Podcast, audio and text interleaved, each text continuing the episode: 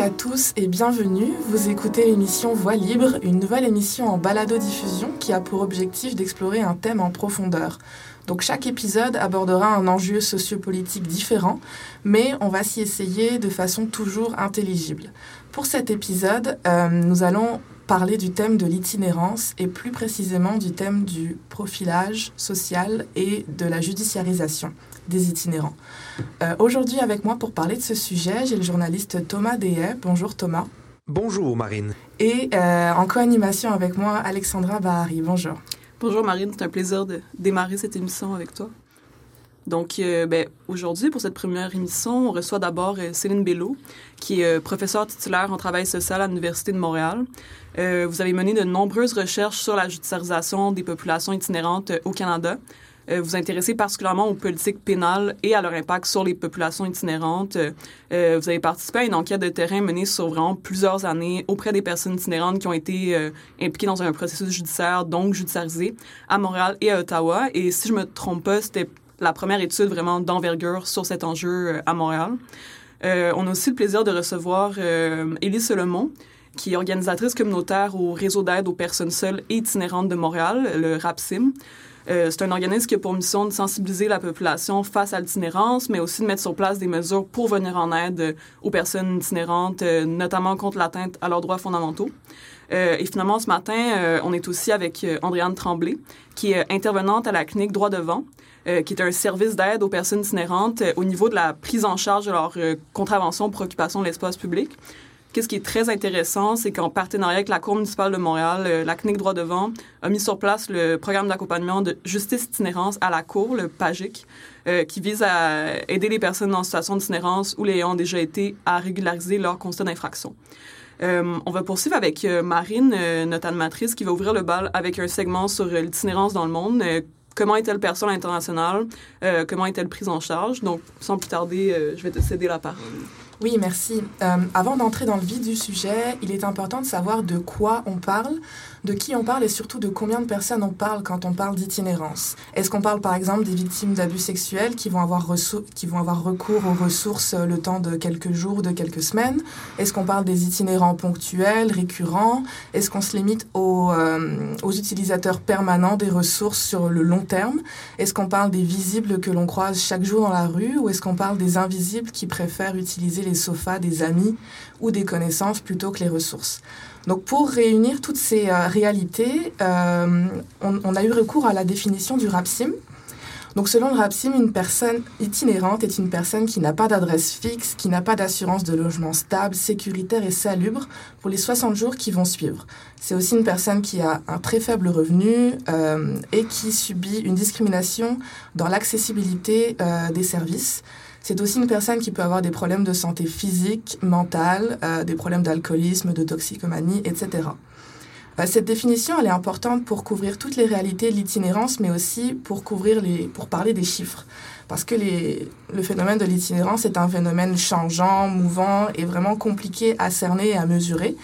Mais euh, malgré tout ça, on peut quand même suivre qu'il y a une augmentation du phénomène de l'itinérance. Euh, dans le monde, c'est encore plus dur à estimer, évidemment, parce qu'on parle de plusieurs réalités différentes, normalement dans les, notamment dans les pays en développement. Mais euh, selon le gouvernement du Canada, à Montréal, on avoisine les 20 000 itinérants par an. Euh, de façon un petit peu plus fiable, selon l'Observatoire canadien sur l'itinérance, on a établi en 2014 que 137 000 personnes ont utilisé les refuges d'urgence. Voilà, ce problème de chiffres euh, est d'autant plus présent ailleurs dans le monde, comme je le disais, notamment parce qu'il y, y a certains pays qui ne veulent pas reconnaître l'itinérance, parce que reconnaître cela serait reconnaître qu'il y a un problème de l'itinérance. Et euh, comme je le disais, notamment dans les pays en développement, l'itinérance peut couvrir plusieurs réalités. Maintenant, plus précisément sur la criminalisation de l'itinérance, euh, de quoi on parle quand on, quand on parle de profilage et de judiciarisation? Le profilage, pour faire bref, c'est l'attribution d'un profil selon les caractéristiques visibles d'un individu afin de lui donner un traitement différentiel. Quant à la judiciarisation, c'est le fait de privilégier les tribunaux pour le règlement de n'importe quel litige. Euh, ces deux phénomènes, ces deux pratiques sont souvent de juridiction municipale parce que ça, euh, parce que ça couvre la gestion de l'espace public. Avant de passer au Québec, en Europe rapidement, euh, on, comment dire, on voit une baisse de solidarité de la société civile envers les sans-abri et notamment une augmentation du contrôle, de la surveillance et de la répression dans cet espace public. Donc ces mesures de gestion de l'espace public peuvent prendre la forme, euh, par exemple, du refus du logement social après une condamnation de nature civile euh, d'un individu. Ça peut être un conflit de voisinage qui peut empêcher ce logement social-là. Les mesures peuvent prendre aussi la forme d'arrêt anti-mendicité qui se retrouve beaucoup en France. Ça peut aussi prendre la forme d'une interdiction de squat. Maintenant, au Québec, même si on y reviendra plus longuement après avec nos invités, euh, on fait éteindre un profilage social systémique de la part du service de police de la ville de Montréal, qui a été dénoncé notamment par des organismes communautaires, la Commission des droits de la personne, excusez-moi, euh, sont notamment contraires à la Charte des droits et des libertés, plusieurs ordonnances d'arrondissement à Montréal, comme par exemple la fermeture des parcs la nuit, les chiens interdits dans les parcs, etc. Brièvement, quelques chiffres pour ne pas vous assommer. Euh, de nombreuses études, dont celle de nos invités, font état d'un recours excessif aux contraventions, mais on y reviendra. Par exemple, entre 1994 et 2010, ce sont six fois plus de contraventions qui ont été données et dans 72% des cas, ces contraventions ont donné lieu à un séjour en prison. Et il faut savoir euh, que euh, les itinérants Montréal représentent 1% de la population et ce 1%-là reçoit 32% des contrats d'infraction. Ça, c'était en 2004. 2004 a été l'année euh, qui a atteint des records. Et depuis cette année-là, des études majeures ont, éclos et ont fait état de cette situation vraiment alarmante. Et on peut, comment dire, euh, voir qu'il y a eu une baisse des contraventions. Il y a différents projets politiques et projets et politiques qui ont été mis en place, mais on verra plus tard ce qu'il en est véritablement sur le terrain et si ces projets font leurs preuves. Voilà. Euh, merci Marine. Faut pas oublier que ce que tu décris ici, ça se passe pas que dans les grands centres urbains, ce qu'on a parfois tendance à penser, euh, mais aussi en région. Et c'est pourquoi notre chroniqueur Thomas DF va nous éclairer sur cette problématique plus spécifique de l'itinérance en région. Oui, ben en fait, c'est ça. Pour, pour ce qui est d'itinérance en région, effectivement, c'est une, une problématique qui est bien réelle et qui n'a pas toujours été reconnue. Ça va être super intéressant de pouvoir discuter de ça tout à l'heure, d'ailleurs. Euh, pour un peu mettre la table, euh, ça fait depuis quelques années que notamment l'Assemblée nationale a reconnu, euh, euh disons que ce fait-là, cette importance de, euh, de s'y de attarder. Euh, certains articles scientifiques, notamment un signé conjointement par Aude Fournier, Christophe Mécal, Laura Curtubise et Marie-Claude Rose, parlent que bon, l'itinérance en milieu rural a été rendue invisible, et je cite, en raison notamment des stéréotypes associés à la ruralité qui en font un espace idyllique, sans pauvreté extrême et sans itinérance. Euh, il y a aussi toutes sortes d'enjeux reliés à ça, par exemple les questions migratoires, parce que c'est pas toutes les communautés qui, d'une part, reconnaissent, ou du moins que tous les pouvoirs publics euh, qui, reconnaissent euh, qu'il y, a un enjeu là. Et donc, ils n'ont pas nécessairement tous les outils pour répondre à, à, la demande. Et donc, ce que ça peut occasionner, c'est souvent qu'il va y avoir des mouvements, si on peut appeler ça comme ça, migratoires, de personnes qui cherchent à recevoir les services qui, qui nécessaires. Et donc, il y a plusieurs cas qui ont été, qui ont été analysés notamment le cas de Trois-Rivières, euh, où, euh, bon, encore dans euh, la même étude que j'abordais tout à l'heure, où ils déterminaient qu'environ 75 des personnes qui bénéficiaient de l'aide d'un centre d'hébergement en particulier vivaient en ville depuis moins de 5 ans. donc, c'était un peu pour démontrer justement que c'est qu'il y avait un, besoin et que les villes, disons, aux alentours n'avaient pas nécessairement les, moyens ou du moins l'intention ce sera à avoir. On pourra en discuter de d'analyser ça. Et là, ça m'amène euh, en fait à parler du cas de Val d'Or. Oui, alors euh, Val d'Or qui notamment, bon, euh, pour ceux qui ne connaissent pas, est un peu la porte d'entrée de la BTB-Témiscamingue, même si en réalité c'est pas mal plus loin, là, c'est peut-être à une heure de l'entrée officielle, plus qu'une heure de la BTB. Une population d'environ 32 897 personnes, environ, plutôt exactement, où c'est un carrefour à la fois pour de nombreuses communautés autochtones, qui notamment euh, transige euh, pour différentes raisons au niveau bon, géographique, au niveau des services. Et, euh, et également euh, une, disons, une, une, des besoins grandissants et aussi dans les villes limitrophes, nécessairement, les services sont pas tous là, comme on abordait tout à l'heure, ce qui, ce qui pose plusieurs problématiques et la plupart des, des intervenants, des observateurs voient une augmentation et, et, il y a des, des défis majeurs sur lesquels il faudrait travailler. et donc là, ça m'amène justement à parler. C'est un peu la longue introduction pour ça. Pour revenir à la question de la criminalisation d'itinérance et d'aborder une étude de Mme Bello qui a été publiée en décembre 2016, si je ne me trompe pas. Euh, et euh, avec des, constats qui sont quand même assez, euh, assez alarmants, où notamment là, près de 76 des constats qui ont été remis à des, des Autochtones en situation d'itinérance. Et donc, plusieurs recommandations. Et donc, j'aimerais vous entendre là, pour là-dessus et en parler un peu. bon, une de vos conclusions, si je comprends bien, c'était que, bon, vous étiez pas, l'étude n'était pas nécessairement pour ça, mais vous avez noté des, des, des, indicateurs élevés de profilage, des problématiques et tout ça donc, peut-être un peu pour ma première question, est-ce qu'il y a un traitement différent, à votre avis, avec euh, les personnes euh, euh, en situation d'itinérance autochtones et allochtones à Val d'Or? Alors, sur la situation de Val d'Or, il faut comprendre qu'on est arrivé d'abord pour faire une étude sur la judiciarisation, donc sur le nombre de constats émis, sans a priori. Mm-hmm. Et en fait, au fil et à mesure des données qu'on a rencontrées, des, données qu'on a analysées, mais aussi des, observations qu'on a faites sur le terrain, on s'est effectivement rendu compte que la judiciarisation était essentiellement liée aux populations autochtones, alors qu'il y a de l'itinérance à, à Val d'Or.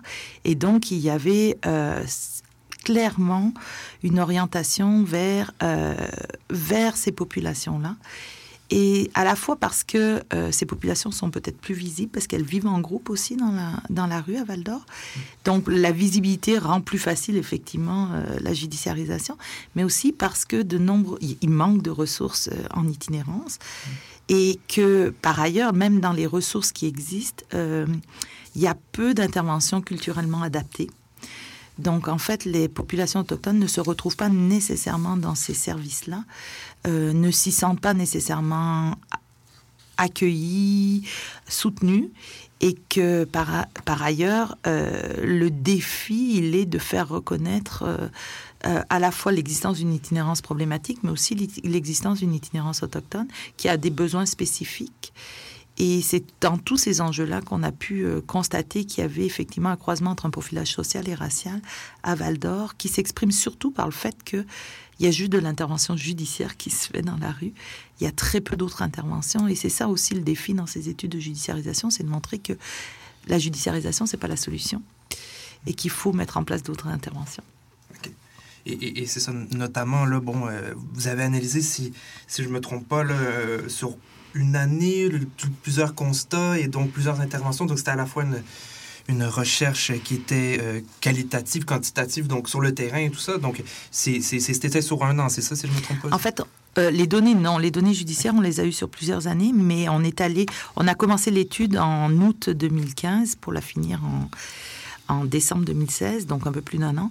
Euh, mais on est allé faire beaucoup euh, de, directement sur Val d'Or, euh, de faire des entrevues avec des, personnes, de faire de l'observation participantes dans les rues du centre-ville, de faire de l'observation aussi avec les policiers, avec la Sûreté du Québec. On avait eu une entente avec eux pour faire de la patrouille avec eux.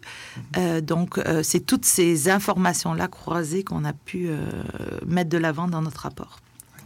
Et, donc, bon, euh, une des recommandations, c'est justement d'arrêter, de, de, de, de, en fait, donner des contraventions selon un règlement, je crois, qui a rapport avec la nuisance. Donc, euh, donc là, c'est d'arrêter ça pour, si je comprends bien, trouver d'autres manières, parce que finalement, euh, je crois que le constat que vous faites, c'est que ça ne règle rien.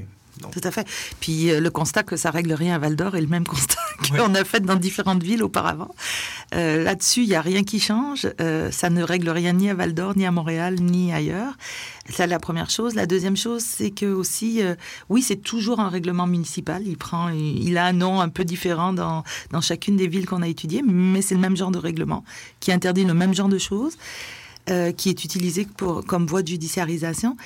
Et en même temps, euh, ce que ça montre, et ce qui ça montre aussi dans des villes peut-être moins plus euh, de plus petite taille, c'est tout le défi finalement euh, d'arriver à arrimer de nouveaux services, de faire, de développer des réponses sociales. Et c'est clair que de ce point de vue-là, Val d'Or comparé à, à Montréal. la reconnaissance tardive de l'existence d'une itinérance fait en sorte que les services ne sont pas là. Pas encore trop là. Il y en a, mais il n'y en a pas assez, pas suffisamment, encore plus qu'à Montréal.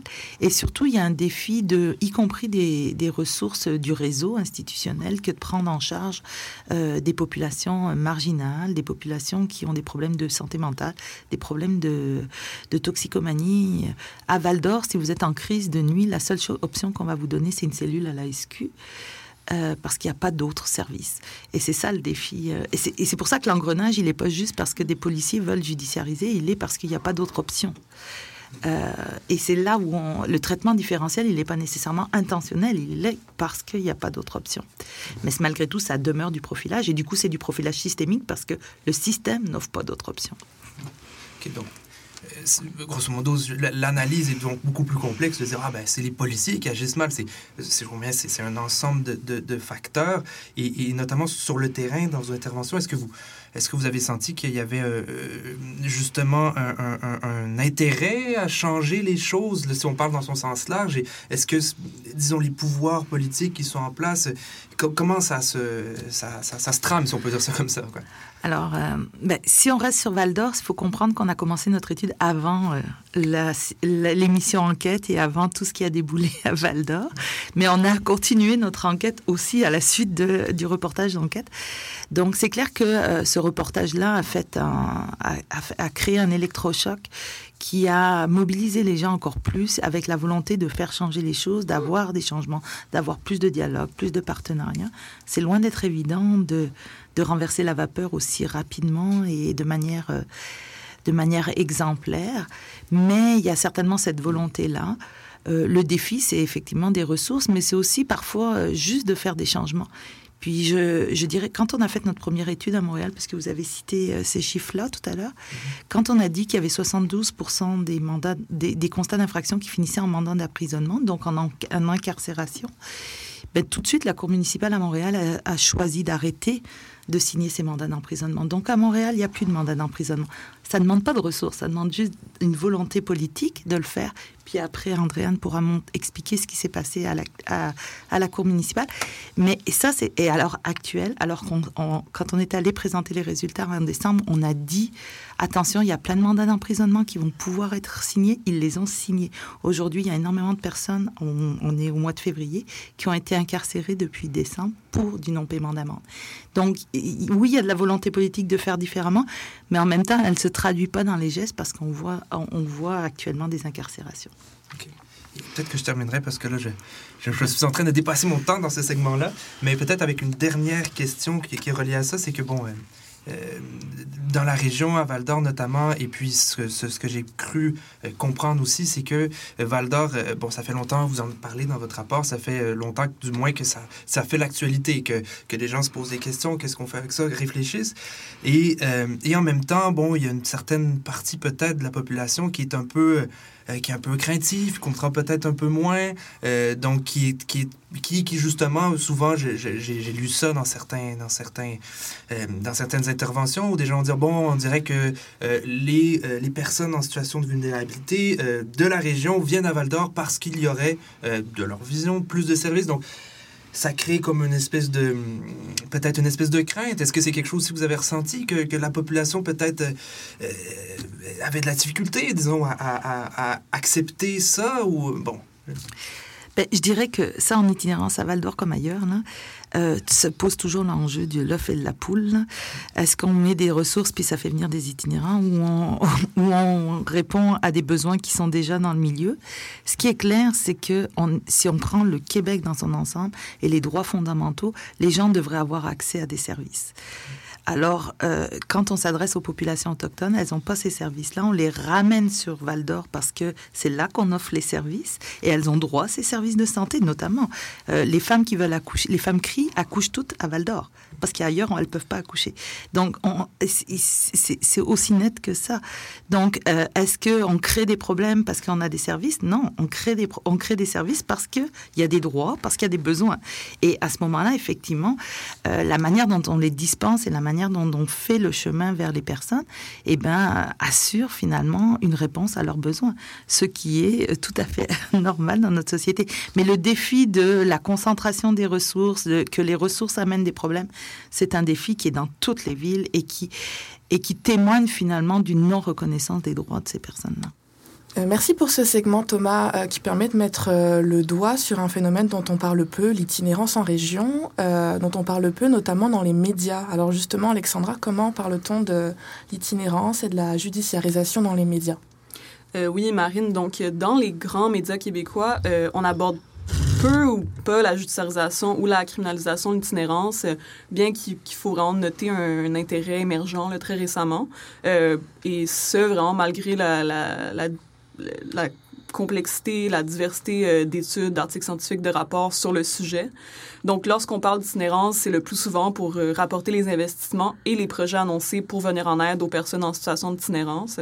Cela dit, il y a un article de la Tribune publié en janvier 2017 qui apporte directement euh, la criminalisation euh, l'article évoque la surjudiciarisation de ces personnes qui voient les contraventions s'accumuler, souvent pour des actes de survie qui sont illégaux. Donc, par exemple, le vol d'un morceau de fromage à l'épicerie, ce qu'on appelle en bon français les petty crimes, donc les crimes contre les biens de petite valeur ou même le flanage. L'article décrit aussi les conséquences liées à l'accumulation de, des contraventions une fois que les personnes tentent de sortir de la rue, donc la dette judiciaire. Mais sinon, il y a vraiment une forte tendance à mettre l'accent sur les mesures gouvernementales. Donc, par exemple, en janvier 2016, le Huffington Post rapportait que le gouvernement fédéral a augmenté de 50 les fonds destinés à la lutte contre l'itinérance. Euh, ça représente une enveloppe de 17 millions de dollars sur deux ans pour le Québec qui va être utilisée, entre autres, pour la, construction, la construction de logements sociaux, euh, des ressources d'hébergement et de travail de rue. Euh, puis justement, à cette occasion, euh, le RAPSIM avait dénoncé le manque de ressources au niveau provincial pour mettre en œuvre euh, la politique nationale de lutte contre l'itinérance. Dans la même veine, en avril 2016, le journal Métro avait abordé la nomination d'un protecteur des personnes itinérantes par Denis Coderre, Serge Larreau, dans le cadre du plan d'action en itinérance. Puis sa mission, c'était surtout d'améliorer les relations entre le SPVM et les personnes itinérantes. Toujours là, en février 2016, Radio-Canada rapportait que le RAPSIM euh, n'avait pas constaté d'amélioration substantielle de la situation depuis la mise en place du plan d'action. Euh, la situation, notamment euh, avec le SPVM, surtout, demeurait problématique.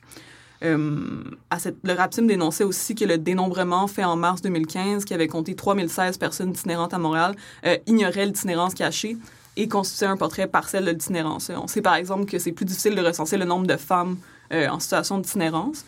Puis ce qui m'amène à parler d'un article très récent publié dans Le Devoir, donc c'était le 1er mars dernier, euh, qui faisait la couverture de deux rapports sur la réalité plutôt méconnue euh, des femmes et des jeunes en situation d'itinérance. C'est des, documents qu'on doit au Conseil des Montréalaises et au Conseil jeunesse de Montréal. Il faisait état de données très révélatrices. Donc, par exemple, 30% des jeunes en situation d'itinérance, donc de 14 à 24 ans, s'identifient à la communauté LGBTQ, une chose que j'ignorais vraiment complètement. Puis euh, vous-même, euh, euh, Solomon, évoquez dans cet article cette conception d'itinérance qui se rattache souvent à un homme blanc alcoolique, alors qu'il y a une présence croissante vraiment des, des femmes migrantes ou autochtones. il y a une certaine donc invisibilité des femmes au sein de la population itinérante et on aura, j'espère, l'occasion de nous entendre là-dessus un peu plus tard. Puis qu'en est-il justement euh, des populations autochtones? Euh, euh, en juillet 2015, Radio-Canada rapportait le, fameux recensement montréalais à l'effet que 10% des personnes itinérantes recensées à Montréal sont autochtones, alors que les autochtones forment à peine 0,56% de la population de l'île de Montréal. À cet égard, euh, toujours euh, le maire Coder, euh, en décembre 2016, rapportait à Radio-Canada l'instigation d'une dizaine de projets pour venir en aide aux Autochtones en situation d'itinérance, donc la Maison des Autochtones de Montréal, le projet Autochtone du Québec et le pôle d'intervention au Square Cabot. il promettait aussi la mise en place d'un comité sur l'itinérance pour aider la ville à appliquer son plan d'action. Finalement, il y a un article plutôt intéressant, si on peut dire, paru dans le 24 heures en janvier 2016, qui suivait un policier, une qui menait des interventions axées sur l'aide dans le métro de Montréal. Puis au dire de l'article, il semblait voir d'un, il semblait voir d'un bon œil l'émission de contravention. Euh, un agent expliquait aux journalistes qu'un constat d'infraction pouvait forcer les personnes itinérantes à aller devant un juge qui pouvait subséquemment les obliger à aller en désintoxication et à, euh, je cite, changer de comportement. Donc, je pense que c'est l'occasion de se demander si l'intervention judiciaire devient un moyen pour prendre en charge la situation des personnes itinérantes. Euh, autre sujet vraiment intéressant sur lequel j'aimerais qu'on revienne. Donc, euh, bon, bref, les médias vont aborder aussi ponctuellement le cas des personnes itinérantes tuées par des policiers ou des policières. Donc, euh, finalement, lorsqu'on parle d'itinérance, c'est vraiment principalement pour mettre de l'avant les nouvelles mesures euh, gouvernementales qui sont consacrées. Le traitement médiatique va souvent mentionner les problèmes de santé mentale qui touchent plusieurs personnes itinérantes et va parfois questionner les interventions du SPVM. Euh, cependant, on est vraiment plus timide sur les aspects de profilage social dont a parlé Marine plus tôt, ou de judiciarisation, de criminalisation. On expose aussi très rarement des données statistiques ou des analyses qui mettent en lumière les problèmes systémiques de, de l'itinérance. Alors maintenant qu'on a fait tout ce constat, qu'on a parlé chiffres, qu'on a parlé médias, on aimerait vous entendre, euh, mesdames Bello, Tremblay et Solomon. Donc je laisse la parole à Alexandra Barry pour la période de questions. Merci. Oui, donc euh, ben, je vais commencer. Euh, Élise Solomon, vous êtes dans le, dans, le, dans le milieu communautaire, donc vous travaillez vraiment quotidiennement euh, sur ce dossier-là et plus précisément avec les personnes. Euh, puis le, le, premier contact des personnes avec le système de justice, c'est souvent une intervention policière, là, comme on disait. Et avec toutes les mesures dont on a parlé, est-ce qu'il y a une amélioration dans l'attitude du SPVM euh, par rapport aux personnes en situation d'itinérance? Je dirais, euh, ça dépend. Euh, si on regarde dans le temps, il y a eu une certaine amélioration depuis, par exemple, la publication de l'avis de la Commission des droits de la personne et de la jeunesse en 2009, qui a créé une certaine onde de choc en nommant euh, un profilage social systémique de la part du SPVM envers les personnes en situation d'itinérance à Montréal. Depuis, le, le, SPVM ont nommé le problème, ont reconnu qu'il y avait un problème de profilage social, mm -hmm. ont mis en place un plan stratégique en matière de profilage social et racial, ont, euh, ont mis en place aussi certaines formations et des équipes spécialisées mixtes euh, qui, donc, euh, agents policiers avec intervenants sociaux pour agir euh, auprès des personnes en situation d'itinérance. Par contre, le RAPSIM fait un portrait de la situation. Il y a eu certaines améliorations, mais il reste beaucoup de travail à faire. Il existe encore du profilage social et il y a encore beaucoup trop de contraventions qui sont données aux personnes en situation d'itinérance en raison de leur occupation de l'espace public. Euh, donc, c'est ça, c'est vraiment souvent relatif à l'occupation de l'espace public. Euh, Est-ce qu'il y a des constats d'infraction qui vont revenir plus souvent? On parle de quoi, par exemple? Euh, oui, euh, je... Est-ce que tu as envie que. Euh, oui, Andréane et, et, et, plus, euh, oui, connaît plus en détail euh, les, les, les constats d'infraction qui sont émis. Oui, ben, à la clinique droit devant, euh, au fait, les gens viennent nous voir. On fait une sortie de dossier à la Cour municipale. Donc, on a vraiment mm. tout, l'ensemble des contraventions qu'ils ont reçues, qui sont jugées, en fait, ou qui sont rentrées dans le système informatique de la ville, ce qui peut prendre du temps. Mais, chose certaine, les contraventions vont de uriner sur la voie publique, Bon, on s'entend, il n'y a pas de toilette publique euh, au centre-ville, donc il faut trouver un petit coin une fois de temps en temps. Mais souvent, euh, quand ils se font prendre, ils vont avoir une contravention pour ça. Émettre un bruit audible. Ah oui, celle-là est particulièrement intéressant. Euh, un piéton qui traite avec un occupant d'un véhicule. Donc là, on est dans le cas de la sécurité routière euh, pour, par, par, exemple, des personnes qui font du squeegee. Euh, c'est une belle contravention qui récolte souvent. Euh, les personnes qui vont se réchauffer dans le métro, on est euh, dans les constats de la STM, donc être dans le métro sans avoir un, un titre de passage, sans avoir payé un billet. on a boire sur la voie publique, être dans un parc fermé. Il y a il y a des nouvelles contraventions par rapport aux, aux chiens. Je ne sais pas si je vais rentrer là-dedans, mais euh, vu les nouvelles réglementations euh, pour les chiens, euh, le, le, harnais, la, la, médaille et tout, il y a quand même pas mal de gens qui se font donner des constats des constats d'infraction pour ça. Et puis, tout ce qui est aussi traverser un feu rouge ou, ou ne pas traverser une intersection mm -hmm. comme telle. Donc, les personnes se font donner des étiquettes sur un peu tout ça. Là. Il y en a plein d'autres, mais... -hmm. Euh, Céline Bello, vous avez parlé plutôt de, les atteintes aux droits fondamentaux euh, et vous avez documenté à maintes reprises la, la judiciarisation des personnes dans vraiment plusieurs études. Euh, C'est quoi les autres atteintes aux droits qu'on pourrait mentionner? Parce que là, on parle finalement de, surveiller l'occupation de l'espace public de personnes qui n'ont pas vraiment d'espace privé, en fait. je trouve ça je trouvais ça intéressant. Ben, une des choses, euh, c'est clair que des populations en situation d'itinérante qui n'ont pas d'espace privé vont occuper l'espace public. Or, l'espace public, euh, par euh, principe, devrait être libre et ouvert à tous. On voit très clairement que, dépendamment de qui vous êtes, dépendamment de comment vous occupez l'espace public, vous avez le droit d'y être ou de pas y être.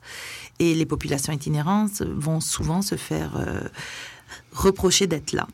Euh, sans qu'elles fassent des comportements inappropriés. juste le fait d'être là, par exemple le flanage, euh, qui est une des contraventions qu'on leur remet souvent. Il y, a, très peu de définition de ce que c'est que le flanage. Est-ce que quand vous attendez une amie sur un trottoir, vous flânez? Est-ce que lire un livre dans un parc vous dit vous fait flâner? Euh, ben vous, monsieur, madame, tout le monde ne vont jamais avoir une contravention pour ce genre de choses. Mais une personne en situation d'itinérance qui est sur un banc de parc, elle, elle flâne. Vous, vous flânez pas, mais elle, elle flâne. Et elle va faire l'objet d'un constat d'infraction.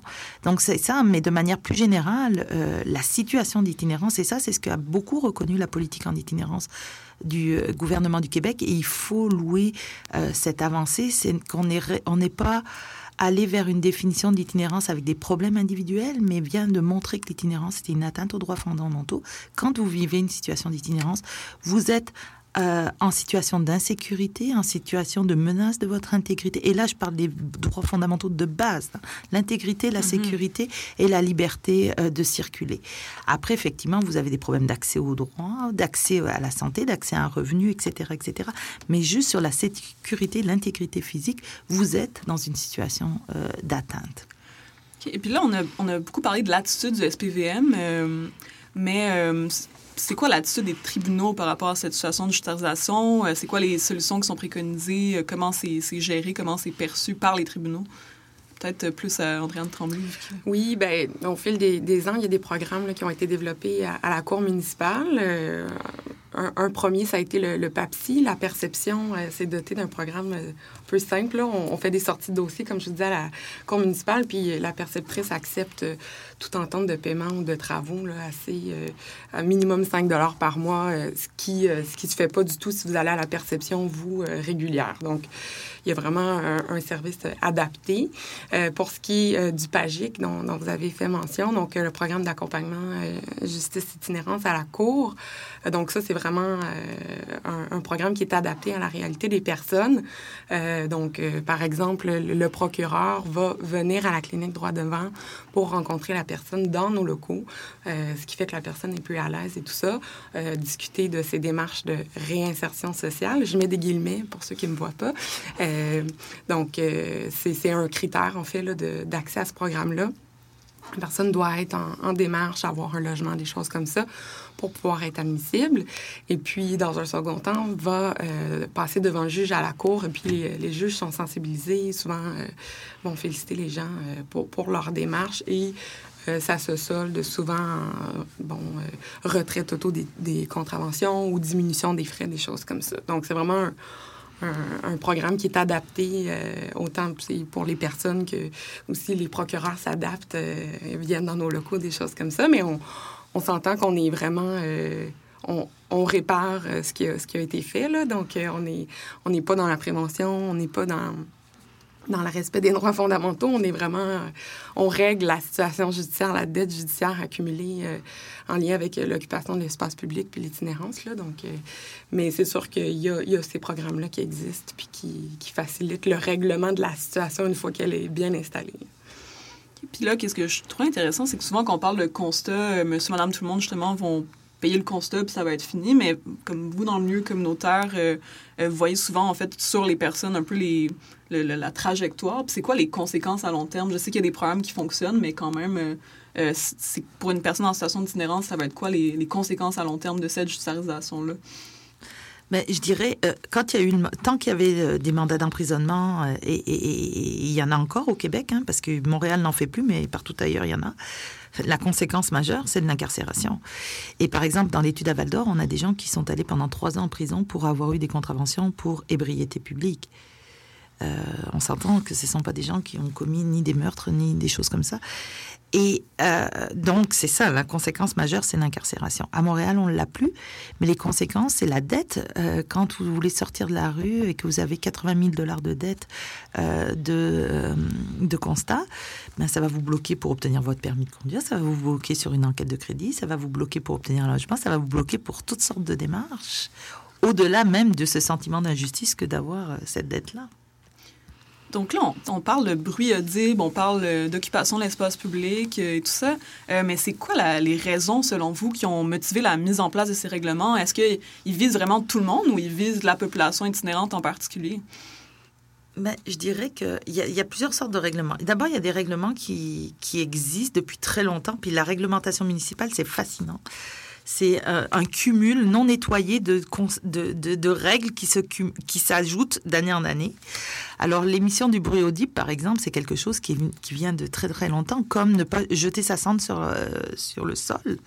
C'est une infraction qui date du, du 19e siècle où les gens se chauffaient au bois et vous n'aviez pas le droit de jeter vos cendres partout dans la ville parce que, parce que tout le monde se chauffait au bois. Si tout le monde jetait sa cendre, ça allait poser un problème. Donc ça, ça avait une, réelle fonction au fin du 19e siècle. Quand on arrive au 21e siècle ben, et qu'on utilise ce règlement qui, est toujours là, ben là, on va cibler des populations. Mais ce règlement, il n'a pas été construit pour, pour judiciariser des populations itinérantes. C'est l'usage qu'on en fait associé à l'itinérance qui va faire en sorte qu'on arrive à, judiciariser. Mais par ailleurs, ce que disait Andréane sur les, nouveaux règlements en matière de chiens, là, clairement, mhm. c'est la nouveauté, mais c'est clairement ciblé aussi. Il y, a, un usage aussi là, qui, qui, existe. Remarquez que moi, j'ai un chien, ça cible un peu tout le monde, mais c'est sûr que c'est une autre raison de, de donner un ticket à une personne en situation d'itinérance. Mais à ce moment-là, est-ce que c'est le texte de loi qui devrait être changé ou c'est plutôt la mise en œuvre du règlement qui est discriminatoire ou ça peut être les deux aussi? Quand on fait l'analyse de la réglementation municipale, ben pour, euh, pour déterminer si si, si, euh, y a un effet discriminatoire, il ben, faut voir s'il y a un effet disproportionné sur une, une, population ciblée.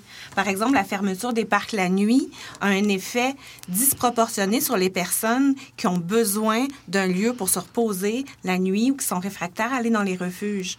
Euh, donc, c'est là qu'on dit que le règlement est discriminatoire dans l'effet disproportionné qu'il a sur certains, sur des groupes ciblés de, de personnes.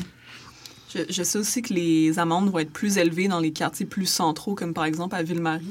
Mais il y, a, toutes sortes de choses. Il y a à la fois euh, des ajouts, euh, il y a des réglementations qui, on utilise une réglementation par exemple, il y a des contraventions où soit tu vas dans le code de la sécurité sociale, ça va, de sécurité routière, pardon, ça va coûter 40 dollars. Puis si tu vas dans le règlement municipal, ça va coûter 100 dollars. Donc il y a plein de choses comme ça, très, très, très techniques.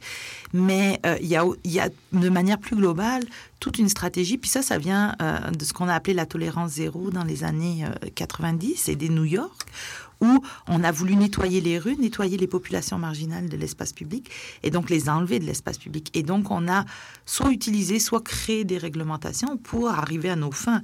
Et euh, ce qui est formidable, ce que vous nommiez tout à l'heure sur le sur le, le rapport euh, du Conseil euh, jeunesse montréalais qui témoigne de l'invisibilité des jeunes. Si vous vous ramenez dans les années 90 à Montréal, le problème, c'était la visibilité des jeunes en situation de rue. On les a maxi, de manière massive judiciarisés à travers notamment la judiciarisation du squidgy. Et maintenant, alors que tous les intervenants disaient, mais plus vous les judiciarisez, plus ils vont en prison, parce qu'à l'époque, ils allaient en prison, plus ils vont avoir des contacts avec le milieu criminel, etc. Ça fait pas de sens, puis nous, on perd nos liens. Puis là, aujourd'hui, on a un problème, c'est que ça a tellement bien réussi qu'on a une invisibilité des jeunes. Donc, pour leur venir en, en, aide. Et donc, 20 ans plus tard, on est en train de dire, ben maintenant, ces jeunes, ils sont invisibles. Mais cette invisibilité-là, elle a été produite par la judiciarisation. Puis pour euh, la question que vous posiez, euh, la solution, est-ce que c'est de changer la réglementation municipale ou de changer peut-être euh, les comportements des policiers? ben, je reviendrai sur ce que, ce que Mme Bello a dit. La, Cour municipale a décidé de ne plus émettre de mandat d'emprisonnement, mais la loi en tant que telle n'est pas changée. Donc, il y, a plusieurs façons d'intervenir sur, sur la situation. Déjà, de, de faire des changements. Euh, au niveau euh, des pratiques, mais aussi euh, de faire des changements au niveau législatif. Mais faut, faut, a, faut attaquer le, problème sur plusieurs angles. Autant global, et là, ça, ça, va être le RAPSIM et, la, politique en itinérance plutôt, et puis local, sensibiliser les policiers, puis aussi faire des changements au niveau des règlements municipaux, du code de la sécurité routière, des choses comme ça. Mais... Euh, on, venait de parler des, nouveaux rapports qui sont sortis très récemment. Euh, euh, et ben, justement, on parle peu de la situation des, femmes itinérantes, puis encore moins de leur judiciarisation. Est-ce qu'il y a des différences majeures dans l'attitude du SPVM par rapport aux femmes? Est-ce qu'il y a des infractions qui sont plus fréquemment données et tout ça?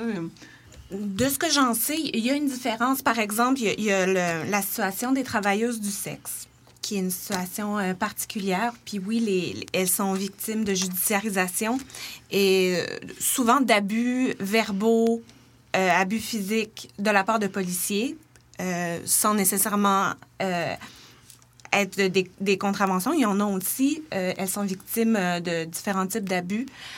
D'une façon différente, d'une façon particulière, due à leur, à leur situation de, de femmes travailleuses du sexe.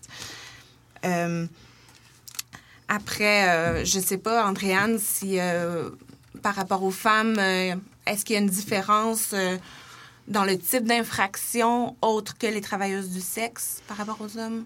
Pas vraiment. Ben, entre autres, le fait que l'itinérance soit peut-être moins visible et tout ça, ça, ça, peut avoir un effet. C'est sûr que nous, à la clinique, on reçoit pas mal plus d'hommes que de femmes. Euh, le travail du sexe, c'est une situation particulière. Là. Autant, euh, comme, Mme Bello disait, ça peut être du code de la sécurité routière, ça peut être euh, des règlements municipaux, voire même le code criminel. Donc, il y a vraiment une étendue plus large là, de, de, de, au niveau de la judiciarisation. Et puis, je, bon, les femmes autochtones aussi, là, mm -hmm. a, mm-hmm. bon, la surreprésentation des personnes autochtones en, en, en général, mais je, je, pense aussi... puis nous, c'est une population qu'on qu rejoint moins, justement, qu'on parle d'adapter les, les, les, pratiques et tout ça, mais en fait, dans nos études sur 15 ans, on montre quand même qu'il y a, une forte judiciarisation des femmes, effectivement avec la question de la sollicitation du travail du sexe, mais de manière générale, il y a une forte L'enjeu, c'est qu'aussi, au-delà même de leur judiciarisation, c'est que les femmes en situation d'itinérance, et notamment dans la rue, sont victimes d'énormément d'abus, et les interactions policières font en sorte qu'elles ne sont jamais considérées comme des, des victimes. Euh, quand tu es une femme en situation d'itinérance, tu vas pas au poste de police pour dire que tu viens de te faire agresser. Et c'est ça aussi qui est tout le tout l'enjeu, c'est que la, la pression de contrôle et de surveillance des policiers fait en sorte que les femmes en situation d'itinérance n'ont pas recours finalement, ne, ne portent pas plainte, n'ont pas recours à ce que n'importe quel citoyen euh, a, a, comme recours en, en termes de, de, de situation de victime. OK, donc encore une fois, ces questions de invisibilité, visibilité qui sont, sont très présentes, je vois. Euh, vous avez mentionné un peu des, des, des amorces de solutions plus tôt, puis euh, euh, je, me, je me demandais en fait, c'est quoi les rôles que peuvent jouer les acteurs, actrices des milieux communautaires, universitaires pour vraiment changer, prendre en charge cette situation? Puis on constatait d'ailleurs que vous-même avez souvent travaillé en collaboration, ou en tout cas vos organismes. Est-ce que le travail, vous le faites ensemble? Ben moi, je peux, pour être la plus vieille de l'histoire, là, euh, oui, en fait, euh, la première étude euh, sur euh, sur la judiciarisation à Montréal, elle s'est construite en partenariat avec le, le RAPSIM dans le cadre de l'opération droit devant. Donc, ça a toujours été des études qui ont été réalisées en partenariat, que ce soit à Montréal ou ailleurs.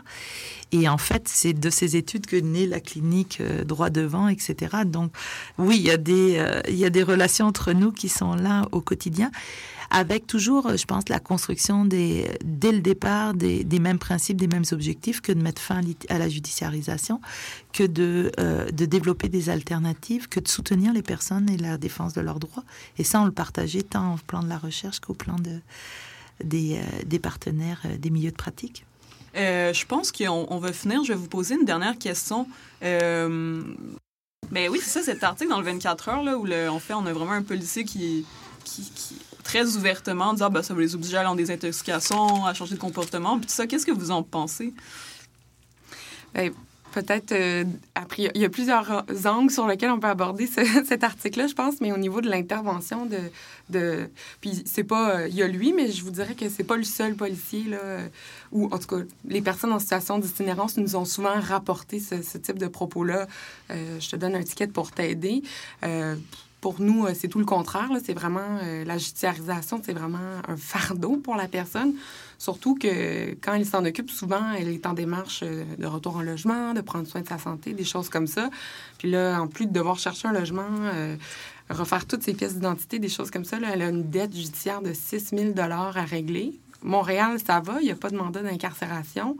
Mais si elle a craché euh, à Longueuil, je vous garantis que ça va finir en mandat d'emprisonnement. Donc, elle a mettons, elle trouve son logement, elle trouve, euh, elle se met sur un programme de méthadone, puis Longueuil met un mandat d'emprisonnement, euh, ben, tout ça, ça va à l'eau. Donc, pour moi, ça fait aucun sens de dire que donner une contravention va aider quelqu'un. Surtout le fait que donner une contravention au niveau euh, municipal, c'est du pénal. Donc, la personne n'aura pas de condition d'aller en thérapie ou de, de, faire quoi que ce soit. Il n'y a rien qui peut lui être imposé au niveau pénal. Donc, c'est vraiment galvaudé un peu dire un peu n'importe quoi au niveau au plan légal ça tient pas la route aussi là, donc euh. Je dirais de manière générale, c'est que le coût qui est associé à ça, euh, judiciariser, c'est le, ce qui est le plus coûteux dans une société, pour toutes sortes de raisons, y compris de protection des droits. Euh, donc, passer par la, par la voie judiciaire, c'est le plus coûteux. Il y a énormément d'études qui ont été faites au Canada pour montrer que intervenir en itinérance, en faisant du travail de rue, en faisant du logement, en, donnant des revenus aux personnes, ça coûte toujours moins cher que de partir à la prison. Donc de passer par la voie judiciaire. Toutes, ces, toutes les autres options sont moins coûteuses, sont plus sont plus productives, sont plus efficientes et sont plus respectueuses des personnes. Euh, donc, c'est aussi ça, là. dire que l'utilisation de la voie pénale est une, stratégie d'aide.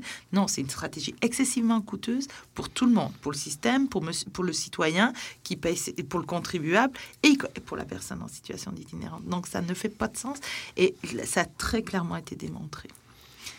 Pour reprendre la balle au bon, ça ne fait pas de sens et euh, il faut se rappeler que c'est une responsabilité de société, la lutte à l'itinérance, et que mhm. ça passe par des choix politiques. En fait, le fait que les policiers euh, ont à gérer la question de l'itinérance, euh, se retrouvent à gérer, c'est symptomatique d'un désengagement de l'État dans sa responsabilité sociale de, de euh, de s'attaquer aux causes structurelles de l'itinérance. Donc, il faut vraiment ramener aussi le discours de dire euh, il faut agir en amont.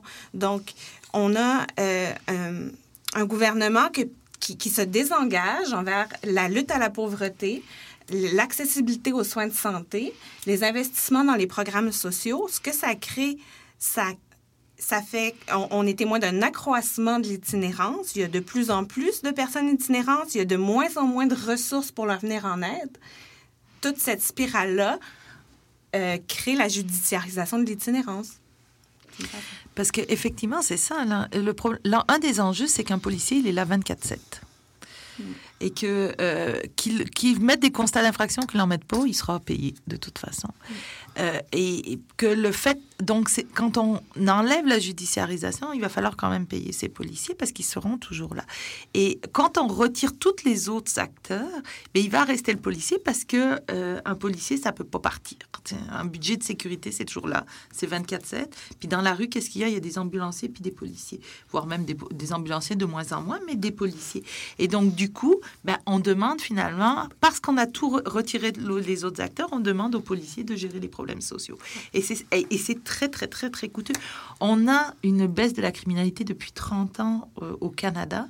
Et pourtant, le seul budget, malgré toutes les campagnes d'austérité qu'on a toutes faites au Québec, au Canada, de partout, le seul budget qui n'a pas été touché jamais au en province, au fédéral, au municipal, c'est le budget de la sécurité. Parce que qu'est-ce que finalement on laisse? On laisse un acteur qui est le policier et indirectement le judiciaire pour gérer les problèmes sociaux. Et c'est ça la grande orientation qui vient derrière ces logiques d'austérité. C'est que, oh, de soutenir du logement social, donner un revenu, ça coûte cher, c'est pas bon, c'est pas c'est pas c'est pas correct dans le discours néolibéral, mais avoir des policiers, c'est bien correct. Sauf que c'est pas les bons acteurs pour gérer les problèmes sociaux. Un policier, ça gère de l'ordre public puis de la criminalité. C'est là-dessus son mandat d'intervention. Et qu'est-ce que vous pensez justement, vu que les policiers sont les, les seuls acteurs pour l'instant, qu'est-ce que vous pensez des mesures de, de formation des policiers, justement? On, on est d'avis que c'est toujours c'est bien, c'est positif qu'il y ait de la formation euh, offerte aux policiers pour pour déconstruire les préjugés, pour qu'il y ait une approche plus respectueuse euh, des personnes vulnérables. Euh, par contre, ce qu'on demande au RAPSIM, c'est plus de transparence parce que la police nous dit souvent on offre de la formation, mais on sait pas euh, on connaît pas vraiment c'est qui qui donne la formation, de quelle façon. Par contre, oui, on, pense que c'est une avenue qui est louable. Euh, les équipes mixtes, intervenants sociaux et policiers aussi ont fait leurs preuves. On souhaite que ça contamine un peu l'ensemble du corps policier, ce changement de culture, cette approche plus respectueuse, parce que le, les échos du terrain nous montrent qu'il y a une grande disparité entre certaines équipes, certains euh, postes de quartier versus d'autres. Alors nous, on demande que ça soit euh, que, que ça contamine positivement l'ensemble de la culture policière. Puis je dirais, pour en avoir fait des formations, et à l'Observatoire des profilages, on en a fait aussi avec des policiers, un des enjeux, c'est que oui, on peut les former à l'itinérance, au profilage, etc. Mais c'est que dans des situations, ils vont être quand même pris entre différents types de, directives et de et de et de d'injonctions. L'injonction de respecter la personne itinérante, mais en même temps l'injonction de, de régler la plainte d'un commerçant, l'injonction de maintenir de l'ordre, euh, une, une non-présence de populations marginalisées dans un, dans un quartier euh, touristique. Donc, face à toutes ces injonctions, tu as beau essayer de le former à pas avoir de préjugés, peut-être qu'il va être plus respectueux de la personne quand il va intervenir. Peut-être que le constat d'infraction va être remis de manière plus appropriée, mais il en demeure pas moins qu'il va y avoir une... une- et, et donc, du coup, la formation ne règle pas tout parce que face à différentes injonctions, ils vont peut-être mieux le faire, mais ils vont finir par le faire. Et c'est ça qu'on se rend compte, c'est qu'on n'a pas beaucoup baissé la judiciarisation, même à Montréal. Il y a, plein, il y a eu plein d'avenues, plein d'alternatives, plein de stratégies, mais il en reste pas moins que il reste encore trop de judiciarisation, trop de constats. Ils sont peut-être remis de manière plus appropriée, Euh, mais ça demeure une dette au final. OK. Euh, ben, merci beaucoup, euh, Céline Bello, Andréane Tremblay et Lise Solomon. Euh, je pense que ça va clore. Oui, merci. On va clore là-dessus cette émission. Excusez. Euh, merci à tous d'être venus. Merci pour votre présence. Merci à Alexandra Bahari. Merci Thomas Dé. Et merci à Annie-Pierre à la technique qu'on oublie. voilà, c'est tout pour cette première émission sur l'itinérance de Voix libre. Merci et à la prochaine.